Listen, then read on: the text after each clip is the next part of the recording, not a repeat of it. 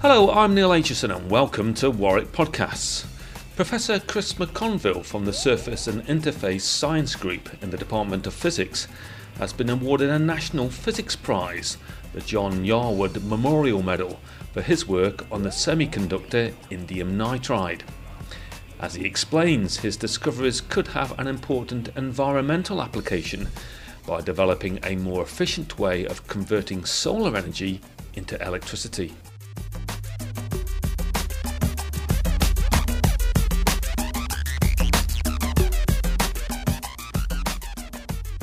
Chris, you've won this National uh, Physics Award, the uh, John Yarwood Memorial Medal, for your work on indium nitride. Perhaps you can just explain what that is and what sort of qualities of indium nitride that you've discovered. The material is quite an unusual material. Um, nitride semiconductors came uh, to prominence about 20 years ago with a, a different material called gallium nitride. Um, and that's now um, been discovered to have some really interesting properties. It, it, uh, it gives out lots of light, um, and that's a property of, of uh, what's called direct bandgap semiconductor materials. Um, if you've ever followed a, a, BMW down the road recently and he puts his brakes on, then you're rather than a bulb that you would have seen in a car 20 years ago, um, you now see an array of uh, light emitting diodes which are made of, of these nitride materials. Um, indium nitride is a slightly different um, uh, material in, in that it um, has what's called uh, a narrow uh, uh, band gap. There's a property of semiconductor materials which determines their, um, their property. It's called the band gap. It's the gap between um, where you conduct electrons and where you don't, and it, it really is the most fundamental property. Uh, and for many years, people thought that the, the, band gap of indium nitride was approximately 2 electron volts, which is quite large, um, the more semiconductors are, are concerned. Um, but in 2002, uh, when the material was grown properly for the first time by a technique called molecular beam epitaxy, um, then uh, people discovered that actually the uh, the band gap is 0.7 electron volts, so a factor of three smaller. And that means it's, it's a far better conductor. Um, not necessarily. It has different properties because it has a narrow band gap. Um, it means, though, that when we can combine it with gallium nitride, which has a, a higher band gap, about 3.2 electron volts, the alloys of this material, which are gallium, indium nitride, and you can mix them in, in a way to form um, any alloy of composition between those two. Um, you can basically create a material um, which spans what's called the solar spectrum. That is to say, uh, that the energies of this gap um, are equivalent to individual energies in the solar spectrum. So all the colours of the rainbow that you're used to sort of used to seeing. Uh, and what sort of important? What's the importance of that then? That that it can transmit uh, uh, the the entire uh, visible spectrum of, of light. Oh, the idea is that you can have materials within the same um, system, i.e., made out of the same material, uh, which can be tuned to sort of uh, all the individual colours in, in the spectrum. And the reason for that is it has applications then in high efficiency solar cells. Um, solar cells, as you know, are, um, are devices which convert sunlight or uh, photons um, into uh, electrical current, which, we can use. Um, and the idea is, is that you want them to be as efficient as possible. Um, most existing sort of solar cells and designs of solar cells only collect photons from a small portion of the um, the solar spectrum, and so there's a large bit of it you're throwing away. So if you can have a material where you can design solar cells which can collect over the entire solar spectrum, then the aim is to get them much more efficient. Um, to give you an idea, solar cells range in efficiency from about 20 to 40 percent at the moment, but the predictions for um, new designs based on um, these types of nitride materials are in excess of 50 and 60 percent. So the prospect is for some very high efficiency uh, solar cells. And of course, in the uh, present energy, uh, not crisis, but certainly the energy environment in which we live, um, then high efficiency, so the solar energy is a way of reducing the sort of fossil fuel burning and issues and uh, uh, helping the environment. So it opens up the prospect of getting a, a far better conversion from solar energy into uh, electrical energy or, or, a usable form yeah, of energy. That, that's right. I mean, if you look at all the forms of alternative energy which, which people use, there's wind and wave, etc., and, and these are all very good as well. But actually, if you're looking at replacing our usage, which is very high of fossil fuels and sort of gas and things like that, then really solar energy um, is is the only way to go. To give you an idea of, of that, it's enough um, sunlight falls on the planet um, in an hour um, to supply our energy needs for a year. It's just very, very dilute, and so we can't collect it all. But um, if you can um, have a scenario where you collect a large amount of it, then obviously you can replace a lot of the, the, the needs. Of course, this is sort of still theoretical, but um, um, you'd want to do it.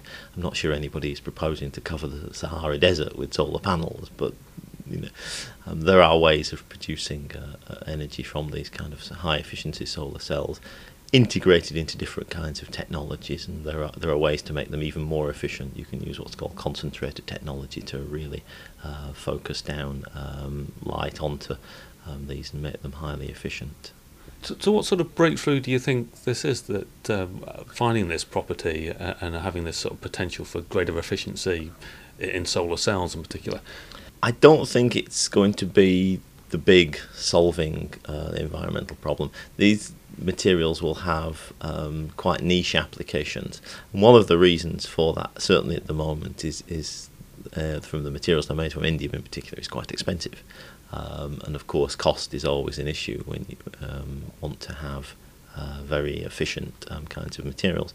I mean, one of the, the key applications we see um, initially of this is actually to use these materials to form um, solar cells for use in satellites.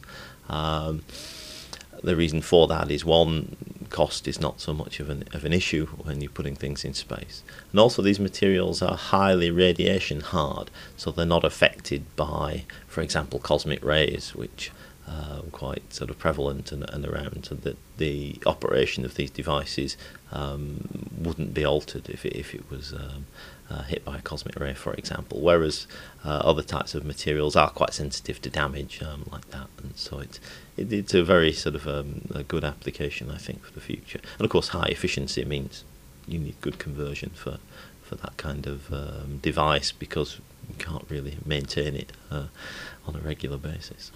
And the other property that you discovered here was that it uh, it accumulates electrons on its surface, isn't it? It's an, how sort of important is that, and what sort of properties does that give it then? Yeah, that was um, a, a, sort of unusual discovery about the material. Um, it had been um, observed um, in devices people had formed, basically.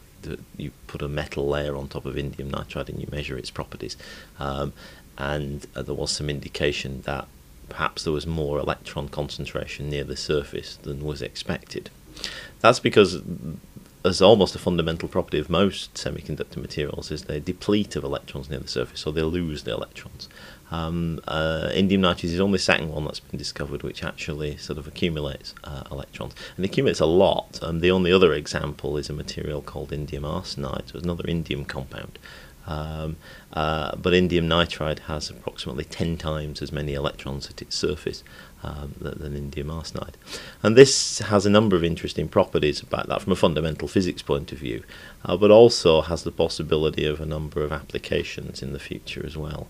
Um, so, for example, with such a large um, concentration of electrons near the surface, you might be able to use the material as a sensor, so you could detect any change in that, that sort of current uh, near the surface, perhaps as something uh, reacts with it in an, an environment or, or in a um, or a, um, a, particular chemical interacts with it, you could be able to detect uh, uh, that overall.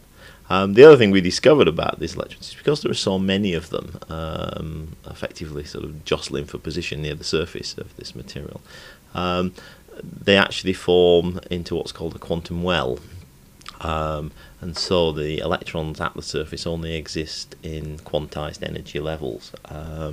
And we've been able to observe these um, with a technique called angle resolved photoemission.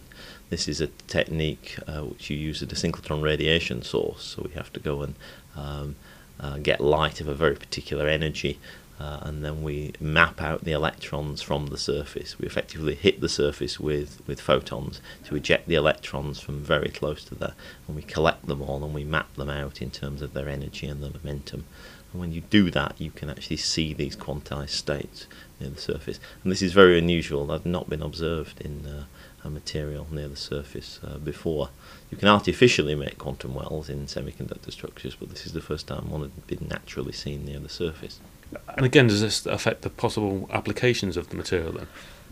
Possibly. Um, I haven't really sort of explored that to any great detail, but it does um, lead to the possibility that if you can tune the energy. Again the sort of the energy of states in the quantum well depends on a number of issues. And depends on the, the width of the well and the properties of that and how many electrons you have in there um, but it may be possible to link those to particular states in something else that you put on the surface and so you um, can move electrons from the semiconductor into a metal particularly efficiently efficiently but um, as I say, from a fundamental physics point of view, it, it's a uh, it, it's a very beautiful thing to see when you see these quantized states there. It was quite unexpected.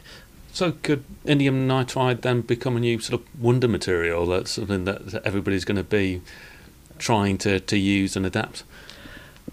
I suspect not. Would be my honest uh, answer. That I think it will remain uh, a material which has um, some very good potential applications if there are still some fundamental materials issues to be addressed in, in this, um, effectively the field is only four or five years old since the new material was grown in, in sort of 2002, 2003. Um, and it's taken 20 years for gallium nitride to come into a device application. So maybe there are some um, applications which which are out there which we haven't yet seen. Um, the main ones, as I say, we're pushing ahead with are new potential designs for, for solar cells and to test out new types of structures which haven't yet been uh, been looked at. And the other one is to look at light emitting diodes, perhaps um, in the sort of uh, red end of the spectrum rather than um, the sort of green and blue and, uh, and, the UV, which is, is areas which are being exploited at the moment, but in other material systems. Uh, are we going to sort of see that then in sort of common diodes and common uses of diodes that we see, like you say, in cars and that sort of thing?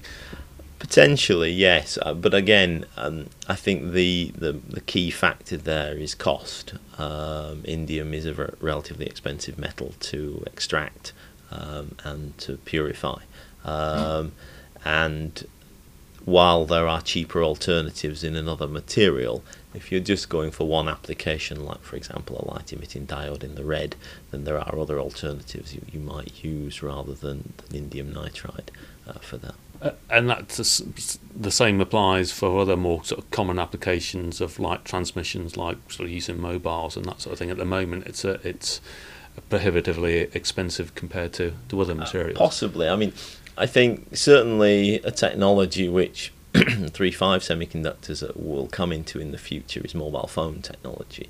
Um, probably in the next or the, ne- the next but one generation. Um, as um, as they head to sort of frequency ranges, you know, which they're not operating in now. But it, as you move into those sorts of areas, you know, there are materials challenges, challenges with device characteristics, and and sort of fundamental problems which have to be solved before you can move on to sort of uh, having a, a, regular application uh, of the uh, of a particular device or, or a material. Uh, so indium nitride might be a, a, solution to some of those problems in later, more advanced forms of mobile phones, and that's. that's I suspect not in, in those. There are uh, there are other classes of indium uh, compounds which might be useful for that. Antimonides are an area which may well come into the mobile phone area. Again, another type of III-V material which has a narrow band gap, uh, which has always been a theme of some of the research we, we've sort of done. Um, I, I think for indium nitride uh, at the moment, the applications in light emitting um, structures are, are always there. As, um, one of the things which is, is quite surprising about nitrides more than anything is that um, from conventional semiconductor III-V semiconductor materials, things like gallium arsenide and indium phosphide, which were the first materials really to be exploited. They had to have high purity and high crystalline structures, so no dislocations and things, to operate as, as efficient sort of light emitters and things like that. Um, nitride, uh, full of defects and full of different sort of structures and all sorts of things, uh, and yet they luminesce fantastically. Um, and so that's a new set of properties which, which came out as, initially as a surprise with gallium nitride. Uh, um, but we're uh, we're trying to um, use those in indium nitride, effectively to, to look at the path taken by a material, similar material, and, and to sort of follow that and to see where the applications um, um, lead you. I mean, research, as you know these days, is much more applications driven, um, I think, than it's ever been in, in the past. But there are still fundamental physics questions which have to be answered about the material before you can apply it uh, and, and, make something um, which the man on the Clapham omnibus might consider useful.